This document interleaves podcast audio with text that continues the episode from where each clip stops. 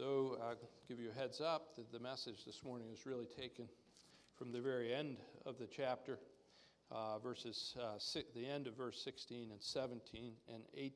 That's the text, but the whole chapter is important in a sense because it provides a context, and the context is always important in understanding the Word of God. So here then, as the author James, the brother of our Lord, brings to us wisdom from on high.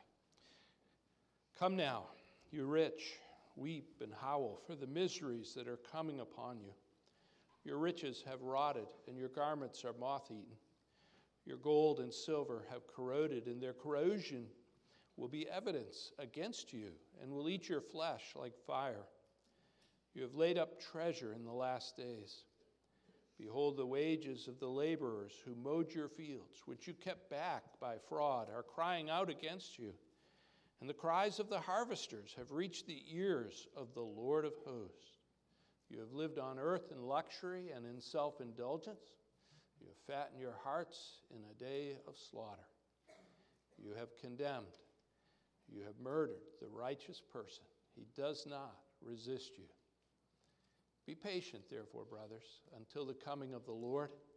See how the farmer waits for the precious fruit of the earth, being patient about it until he receives the early and the late rains. You also be patient. Establish your hearts, for the coming of the Lord is at hand. Do not grumble against one another, brothers, so that you may not be judged. Behold, the judge is standing at the door. As an example of suffering and patience, brothers, take the prophets who spoke in the name of the Lord. Behold, we consider those blessed who remained steadfast. You have heard of the steadfastness of Job, and you've seen the purpose of the Lord, how the Lord is compassionate and merciful. But above all, my brothers, do not swear, either by heaven or by earth or by any other oath, but let your yes be yes and your no be no, so that you may not fall under condemnation. Is anyone among you suffering? Let him pray. Is anyone cheerful? Let him sing praise. Is anyone among you sick? Let him call for the elders of the church and let them pray over him, anointing him with oil in the name of the Lord. And the prayer of faith will save the one who is sick, and the Lord will raise him up. And if he has committed sins, he will be forgiven. Therefore, confess your sins to one another and pray for one another that you may be healed. The prayer of a righteous person has great power as it is working. Elijah was a man with a nature like ours, and he prayed fervently that it might not rain. And for three years and six months, it did not rain on the earth. Then he prayed again, and heaven gave rain, and the earth bore its fruit. My brothers, if anyone among you wanders from the truth and someone brings him back, let him know that whoever brings back a sinner from his wandering will save his soul from death and will cover a multitude of sins. Let's pray. Our gracious God, as we have read of your holy word, as you have provided through James, the brother of our Lord, we are grateful. And we do ask, O oh Lord, that by your Spirit's work, we might hear your word and receive it implanted that we might live godly lives that are pleasing in your sight, and that we might be men and women and boys and girls of prayer. We might devote ourselves to the obedience of faith. We pray for your blessing this morning in Jesus' name. Amen.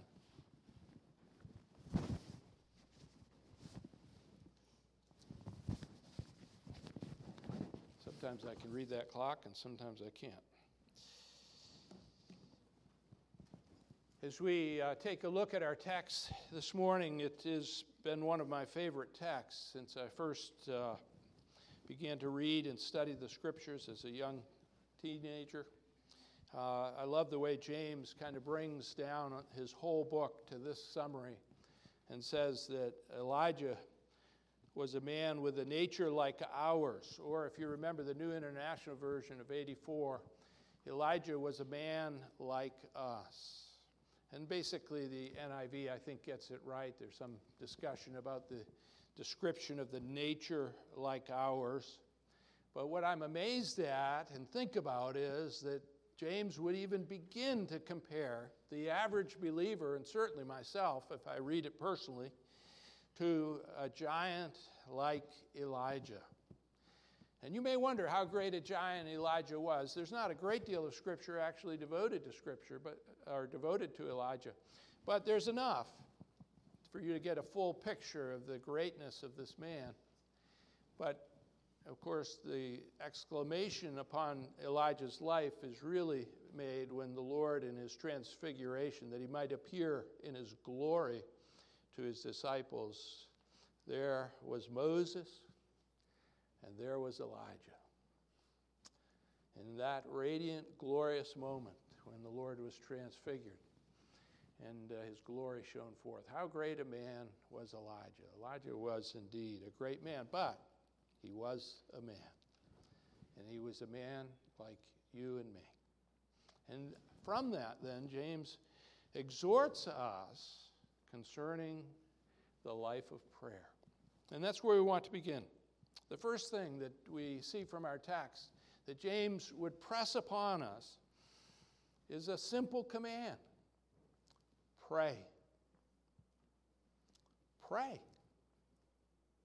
Now, you can see that in the larger text of James. And I want to unpack that a bit by way of a summary. But I don't want you to miss it. Pray. It's a command and a word that James puts before us so that we might learn by faith to trust in God and to look to Him as a supplicant, as it were, one who asks one who seeks, one who looks longingly and trustingly to the giver of all good things. And so we don't want to bypass that. Indeed, what James says here is amazing to us as we read it.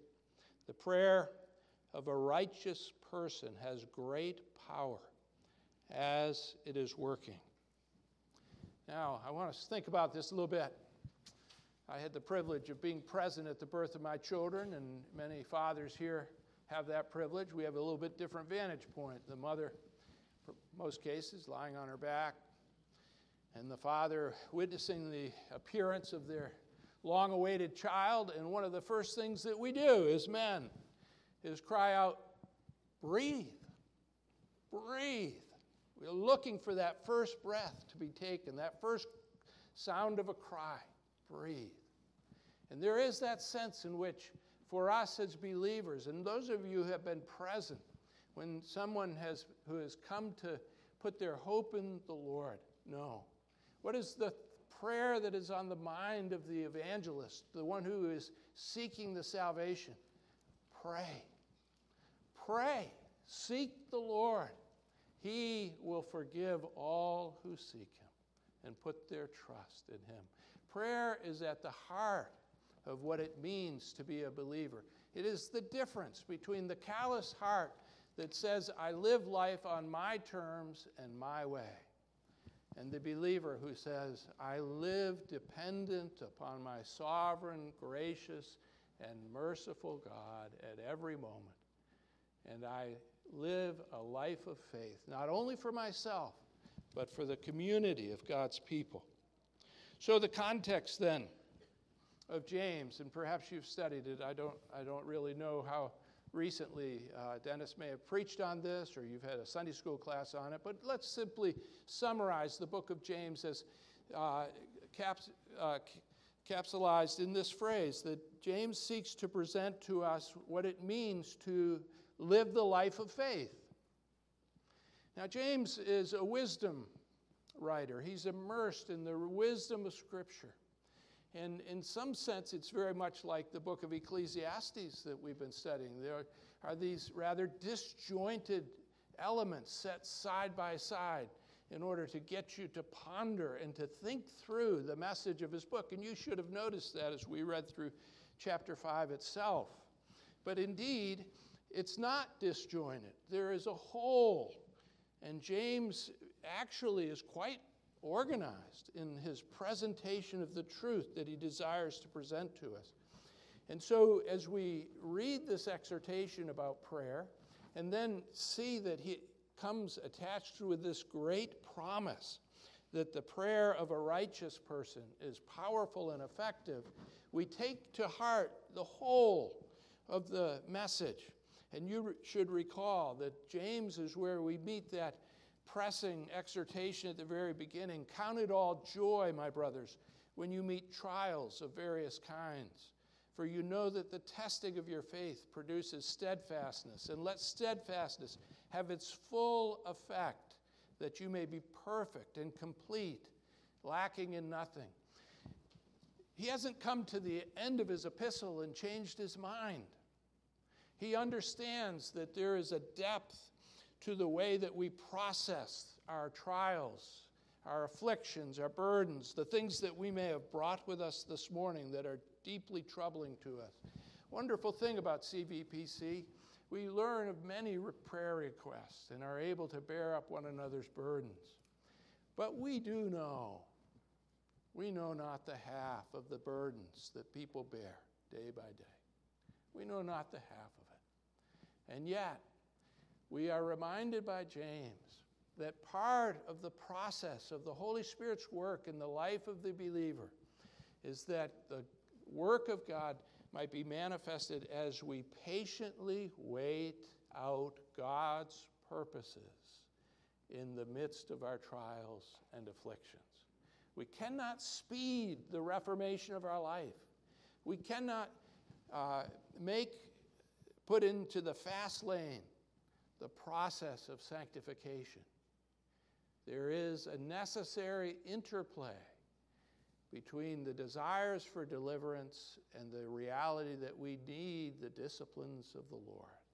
We need His hand at work in us to bring trials and afflictions for our sanctification. And this context is incredibly important to us, even in the immediate part of James chapter 5. Notice, for instance, and by the way, let me just uh, uh, give reference to whom it's due.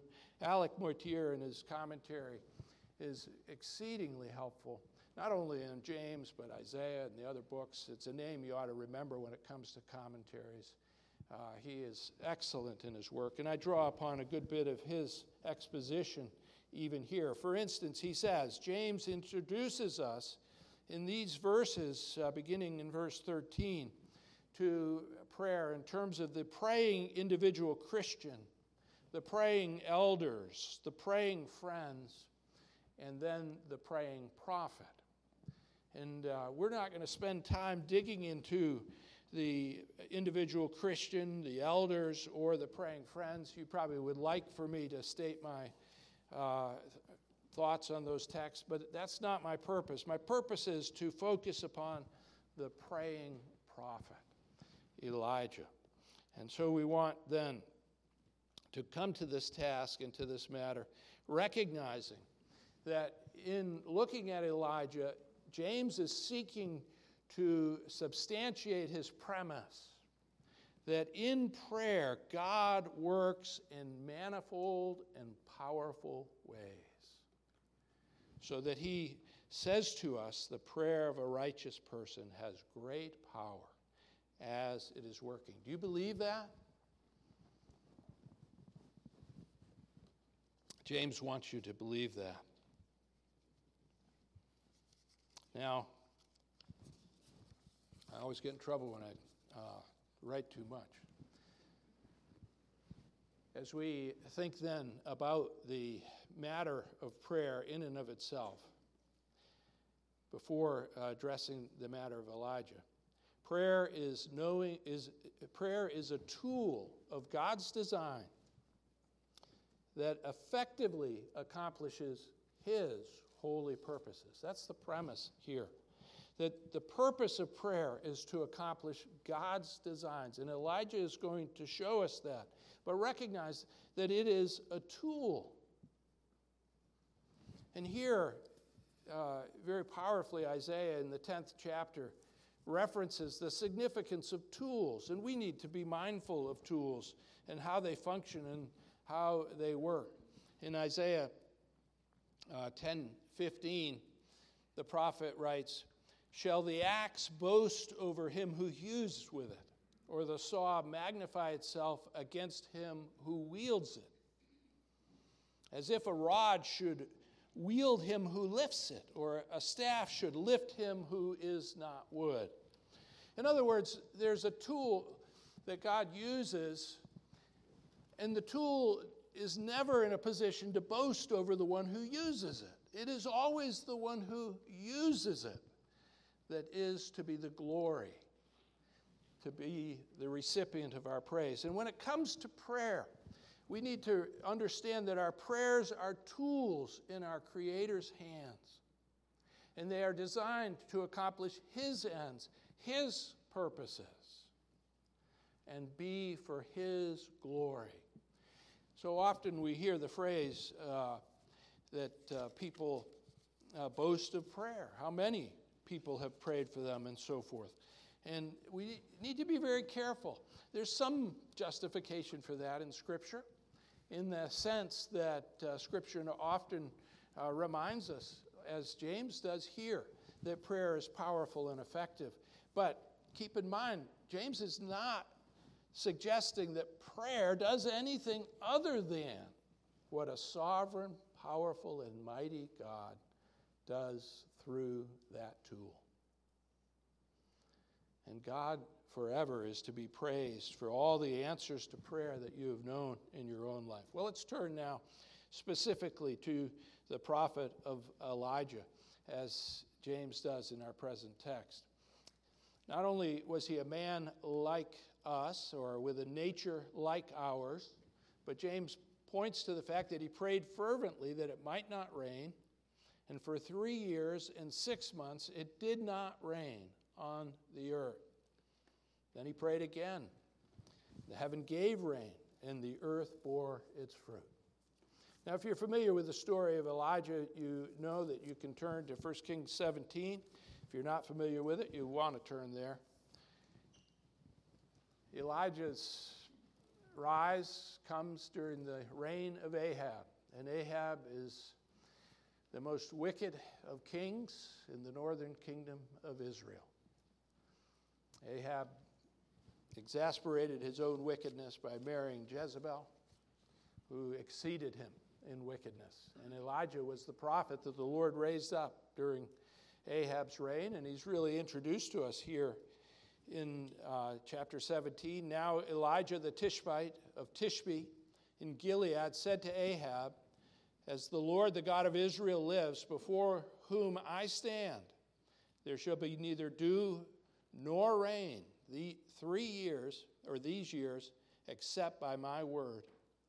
And the word of the Lord came to him Depart from here and turn eastward and hide yourself by the brook Cherith, which is east of the Jordan. You shall drink from the brook, and I have commanded the ravens to feed you there. So he went and did according to the word of the Lord. He went and lived by the brook Cherith, that is east of the Jordan. And the ravens brought him bread and meat in the morning and bread and meat in the evening, and he drank from the brook. And after a while, the brook dried up because there was no rain in the land. Now, James actually fills in some of the details that uh, the author of Kings does not provide. Tells us how long that was three and a half years, and uh, so forth. But what's noteworthy here is that Elijah is said to have prayed, and God responded to his prayer. Now, our t- version says prayed earnestly. Uh, Motyer suggests in his commentary that he prayed a prayer. In other words, there's a repetition of the word prayer in the original Greek, and that's often taken as a way to emphasize. But the point being that Elijah prayed that it would not rain. Now, there are a couple notable things there, aren't there, as we think about such a prayer. One, the text tells us that he simply rebuked Ahab and t- said to Ahab that it would not rain until he commanded it to rain. And James tells us that he prayed that it would not rain. All prayer doesn't look alike, does it? Sometimes prayer is on our knees, fervently bent before the Lord, as Elijah did when he prayed that it would rain. Sometimes it's a word lifted up to the Lord in a moment with an earnestness and a zeal for God's faithful fullness and faithful promise. Elijah prayed that it would not rain. That's the second thing. How many of you uh, pray for negative things? Lord, stay the hand of that wicked person.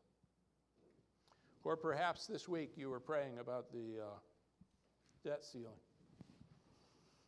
Anybody praying about the debt ceiling? I confess I thought about it and I was conflicted. In my heart of hearts, I think we borrowed enough money. But in my other heart of hearts, Lord, protect that little nest egg I have because if our economy goes flat, I'm in trouble. So I wrestled about that. I have a feeling Elijah wouldn't have wrestled about it one minute. He would have prayed what needed to be prayed, and he would have sought the honor and glory of God. What was happening here? The northern kingdom, from the beginning of Jeroboam's reign, when the kingdom was split from the hand of Rehoboam, began to worship Baal. Baal was the god of the Canaanites. It means, as a term, Lord. And basically, the Israelites adopted the name for Lord of the Canaanites and began to pray to Baal because Baal was the god, we would say, of the economy, but he was really the god of the agricultural world of that time. And the ag- agricultural world was the economy of the northern kingdom. And they pursued a worship of Baal so that Baal would bring prosperity to the northern kingdom. And they pursued it without any reservation or check. So when Elijah challenges the prophets of Baal in the midst of the drought that had come by his command, people were suffering. We know they were suffering because Elijah suffered. You remember how the Lord commanded him to go to the, the brook Cherith because there he would have water and he would have meat brought to him. But not everybody in Israel had that. The people suffered during the years of drought. Not only the people of Israel, but the Gentiles suffered as well. So that there, the widow of Zarephath. What a, what a uh, heart engaging story. Elijah's told to go to this widow and to ask for provision from uh, this widow of Zarephath. And, and she says, Well, uh, as the Lord your God lives, I have nothing baked, only a handful of flour in a jar and a little oil in a jug. And now I am gathering a couple of sticks that I may go in and prepare it for myself and my son, that we may eat it and die. There is nothing left.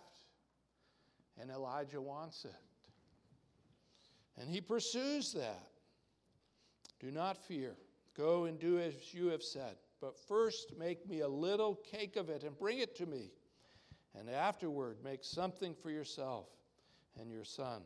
For thus the Lord, the God of Israel, says, The jar of flour shall not be spent, and the jug of oil shall not be empty until the day the Lord sends rain upon the earth.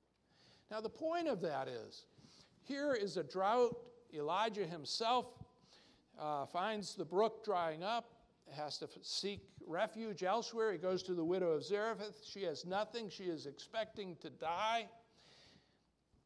Hardship came upon the people of Israel because the prophet prayed. Dennis, as you know, preached as the uh, uh, psalm of uh, Psalm 137. What's the term I'm looking for? Imprecatory. Is that what you said? Yes. Prayed that imprecatory prayers against the enemies of Israel. Here, Elisha prays that the heavens would be closed until the people of God turned away from Baal and their wickedness. Is there an application here for us? Well, the first application is we tend to look at prayer as not thy will, but my will be done. Lord, you've brought this hardship on somebody. They're suffering. I'm sympathetic. My heart is broken for them. Please lift the burden, relieve the stress, deliver them from the pressure. That tends to be the way that we approach the prayer requests that we are put before us, aren't they? Because with empathy, we see and know the hurt and suffering that men experience. James knew that well. Elijah knew that well. But God had greater purposes.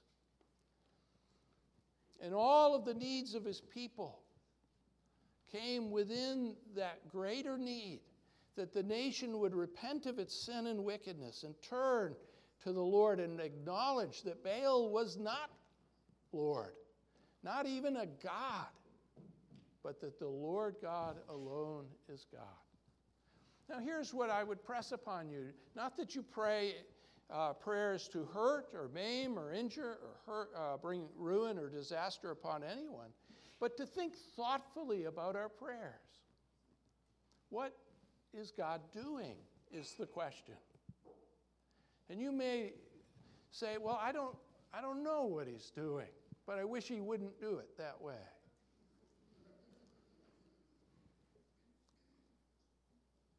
I would press that the example of Elijah reminds us that we need to be deeper people spiritually.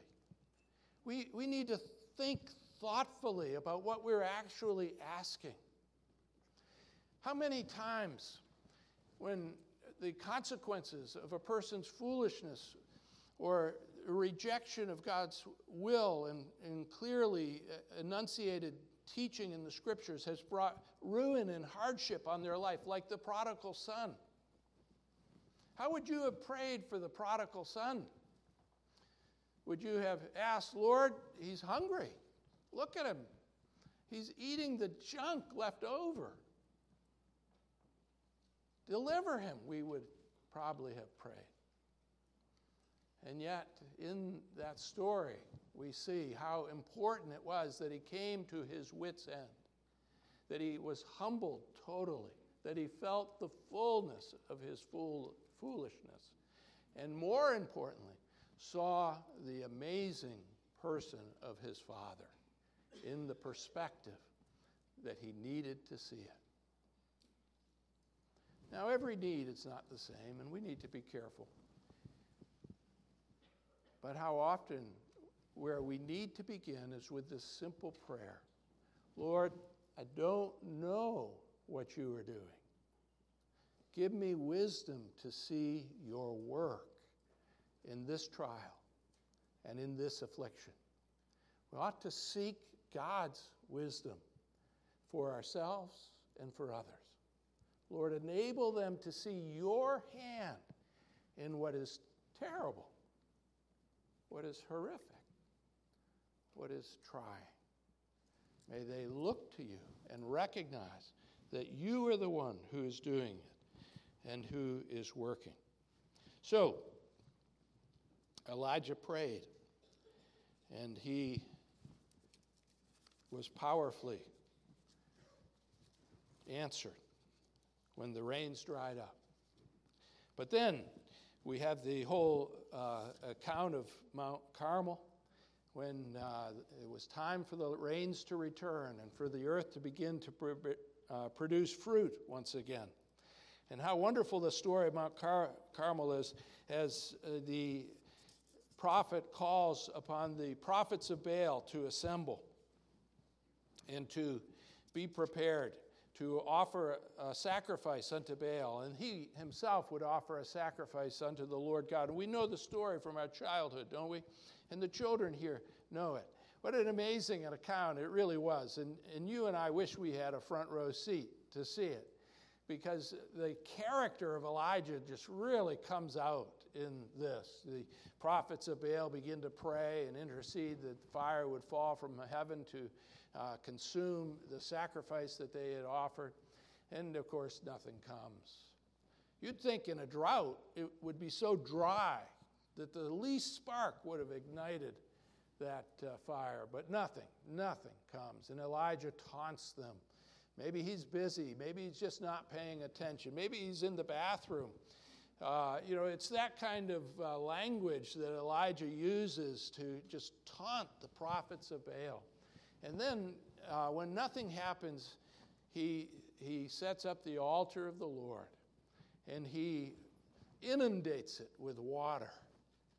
Not just once, but again and again, so there can be no question. Now, that's an interesting fact in and of itself. Where'd they get the water to do that?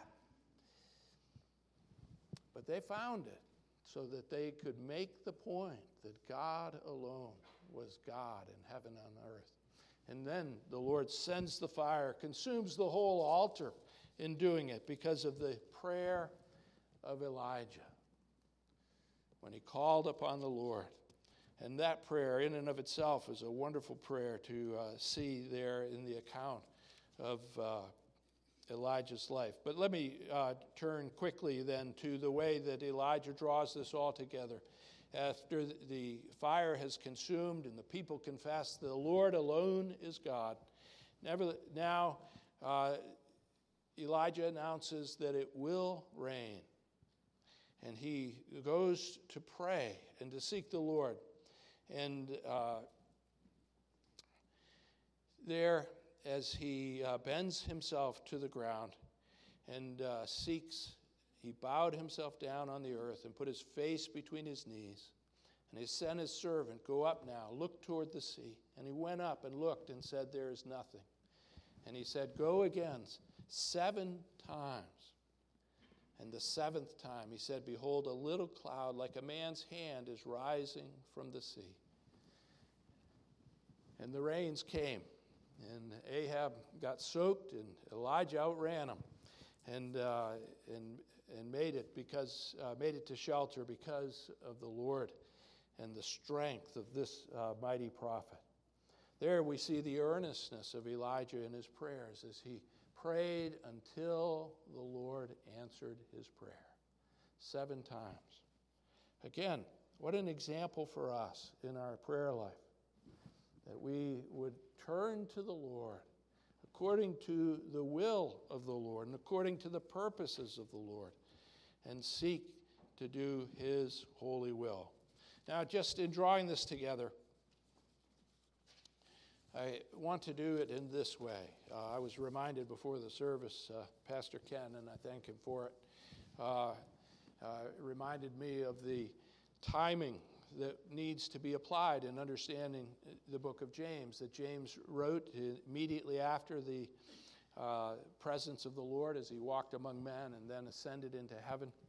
And I think that is an apt point here. How are we to pray? Should we pray imprecatory prayers upon this generation? There are times when we do pray according to the will of God, when we pray for God to manifest His justice, to subdue the wicked, to bring righteousness to beautiful flower, even in our own day. Yes, there are times when the Spirit of God within us teaches us to pray with such earnestness that God would manifest the fullness of his just character. James is not beyond that, as we've seen. But let me urge you, as we think about how to pray according to the will of God, these uh, basic uh, precepts. Begin, first of all, in your prayers by owning your inability to know the will of God apart from the knowledge of His Word and His wisdom. If the book of James teaches us anything, is that we need wisdom from on high. We need God's wisdom. We need God's word.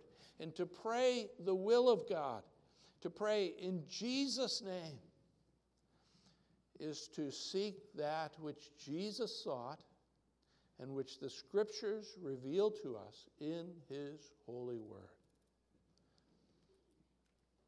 Sometimes we need to step back and repent of our prayers. We simply have not sought the will of God, and we need to own it.